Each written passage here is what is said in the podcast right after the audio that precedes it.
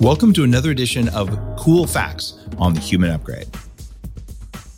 If you like these short hits of cool facts, go to daveasprey.com and tell me what I should include next time. This cool fact is about an article published in the journal Frontiers of Aging that trumpeted that a combination of drugs can cut down cancer risk by 61%. Guess what the drugs were? Vitamin D and omega 3 fats.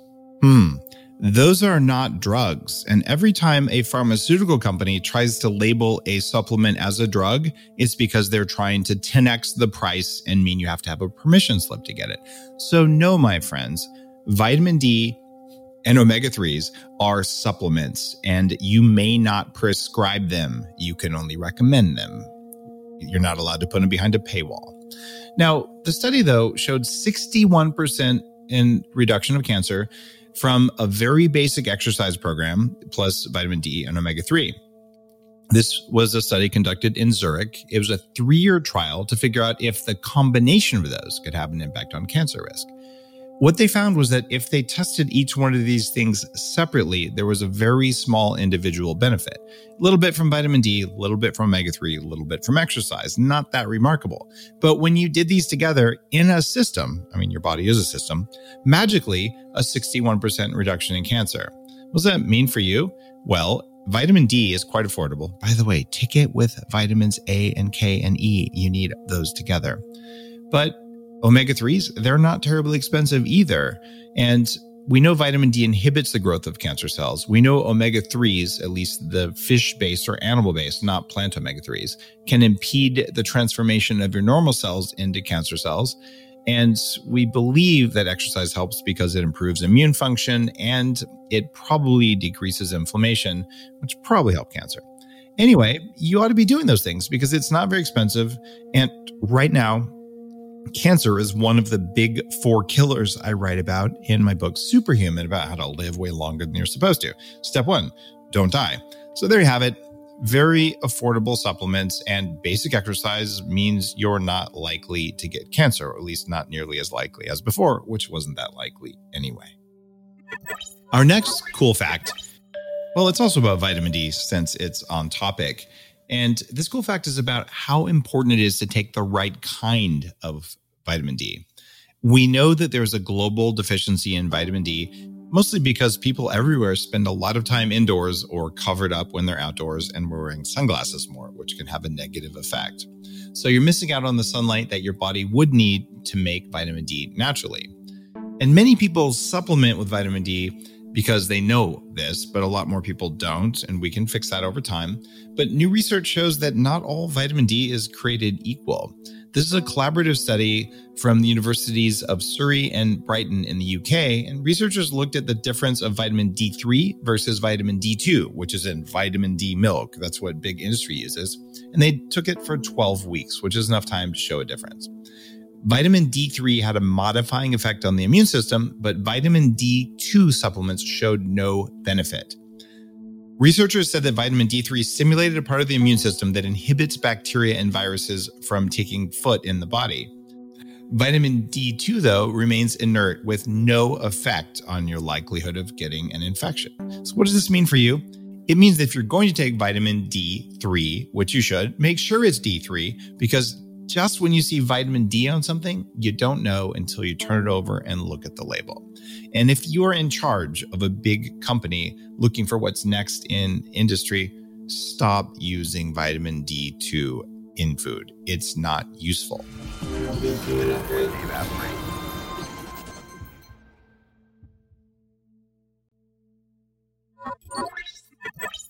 This cool fact is about why heat and specifically saunas probably work. It's new science and it's something that we didn't expect. For years, we've been tracking well, what happens when you get heat exposure? Is it heat shock proteins? Is it increases in blood flow? Is it antiviral things that happen from raising body temperature? Is it the fact that saunas mimic exercise in the body, that they raise your heart rate? Well, all those probably help, but we just had a big breakthrough. This came out of the University of Cambridge. And they were looking at protein aggregates, these misfolded proteins that create senescent cells. And they make protein aggregates that are not senescent cells, but they can cause them. And you find a lot of them in Alzheimer's and Parkinson's and things like that. Eventually, you get damage to nerve cells and you get neurological issues. So the researchers were saying, well, what can we do to these misfolded protein aggregates uh, to fix them, or more importantly, to get rid of them?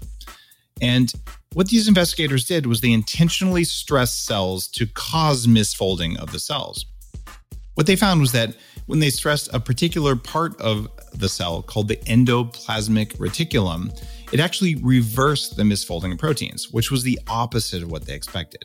Get this, they were trying to cause protein aggregates, and they discovered that heat shock proteins, which we know about from sauna, actually cause these zombie cells or these misfolded proteins to reverse their state. So instead of getting rid of them, which is a big focus of saunas and detoxing and anti aging therapies, what if you could just repair them and take the misfold, undo it, redo it, and then have a functioning protein again? Well, it appears that that's what saunas do. And this is probably why studies show that people who do a sauna three or four times a day, like they do in a lot of Scandinavia, parts of Russia, they tend to live a lot longer with massively lower risk. Well, it's because over time, they're unfolding bad folds and refolding them instead of just throwing away the bad folds. In fact, it's kind of a particularly American way of doing things. Oh, it didn't work kick it out, build a new one, versus maybe a more European way of saying, didn't work, fix it and keep using it. Well, it turns out biology loves efficiency. In fact, that strategic laziness that's built into your cells that says don't use more energy than necessary, turns out that repairing that damage to a protein is easier than rebuilding it. And sauna and specifically heat shock proteins appear to be the mechanism. What does this mean? Get in the sauna. There you go. Our next cool fact is about the brain, and it's also about a big breakthrough finding that really should shake the foundations of what we think we know about the brain. We like to tell ourselves we know a lot about the brain, but keep in mind it was only 25, 30 years ago that a lot of doctors were saying, Your brain can't change. You're born with the same number of cells you die with, and there isn't even neuroplasticity. So that was in a lot of people's lifetimes what else do we think we know now that we're going to find out is wrong? Well, researchers at Tufts University recently discovered that astrocytes, they're a type of cell found widely in your brain. Well, they have electrical activity and they interact with neurons in a way that we didn't know about. Your neurons are the rock stars. They're the Elon Musks of your brain. Everyone talks about neuron function, neuron function, including me, because, well, you can see them. They're big. They have lots of mitochondria. They're like the powerful, sexy cells in the brain. Well, astrocytes are more kind of like the janitors, the facilities maintenance part of the brain. And so we just don't pay that much attention to them. Their job is to make sure that everything runs smoothly. And if something goes wrong, like an injury or an infection, those are the cells that respond to protect your brain from whatever the injury or the attack is. And what researchers at Tufts just figured out is that neurons and astrocytes communicate bidirectionally. They actually talk to each other. And they do it with the electrical impulses that allow the cells to influence each other in various ways. What that means is that neuroscientists have to rethink everything they thought they knew about astrocytes, and that can reveal how neurological disease happens if you were to take this and think of it like a corporate environment and you're an alien looking at how these corporations work, you'd say, well, we have these people who take care of the building, the facilities maintenance people, and they only report to the head of facilities maintenance and no one else ever talks to them. But in the real world, you talk to the people in the workplace with you right? So there is communication, and you say, you know, it works better if we do this. So it turns out there's always this crosstalk, and there's probably a lot more of that in our brains than the researchers at Tufts even discovered. This, however, is going to unlock a bunch of different potential therapies for neurological diseases, for brain injuries, for toxic mold, even for long COVID. What we want is people with abundantly healthy and powerful brains. If you're into that, by the way, check out my book, Headstrong, which was on the New York Times Science bestseller list, sandwiched between Homo Deus and Sapiens, which was a huge honor. That is a book that tells you everything I know about making your brain work better. But even then, I talk about neurons, I talk about even astrocytes, but I didn't know they talk to your neurons and your neurons talk back to them. Well, we're going to use that to hack your brain even more. Our next cool fact is about having skin that stays young for a very long period of time. And the ability to reprogram your stem cells has been one of the most important and biggest fields of regenerative medicine.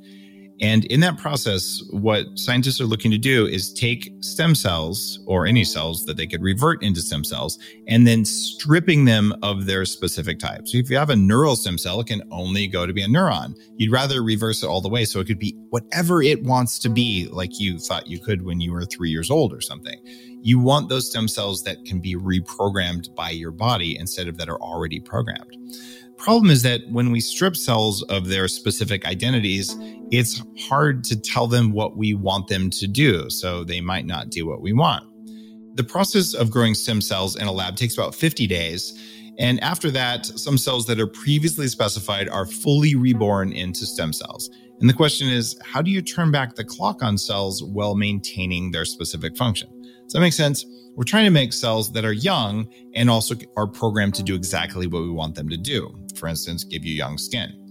Well, researchers in Cambridge in the UK discovered that halting the stem cell process at 13 days instead of 50 days allowed them to turn back the clock on stem cells by, get this, 30 years. That's a big deal because holding that process allowed the cells to maintain the right functions, the right identity, and be exceptionally young, which means when you inject them into a human, they'll have much better functioning cells in their skin and ideally everywhere else in the body once we generalize this knowledge. What does it mean for you right now?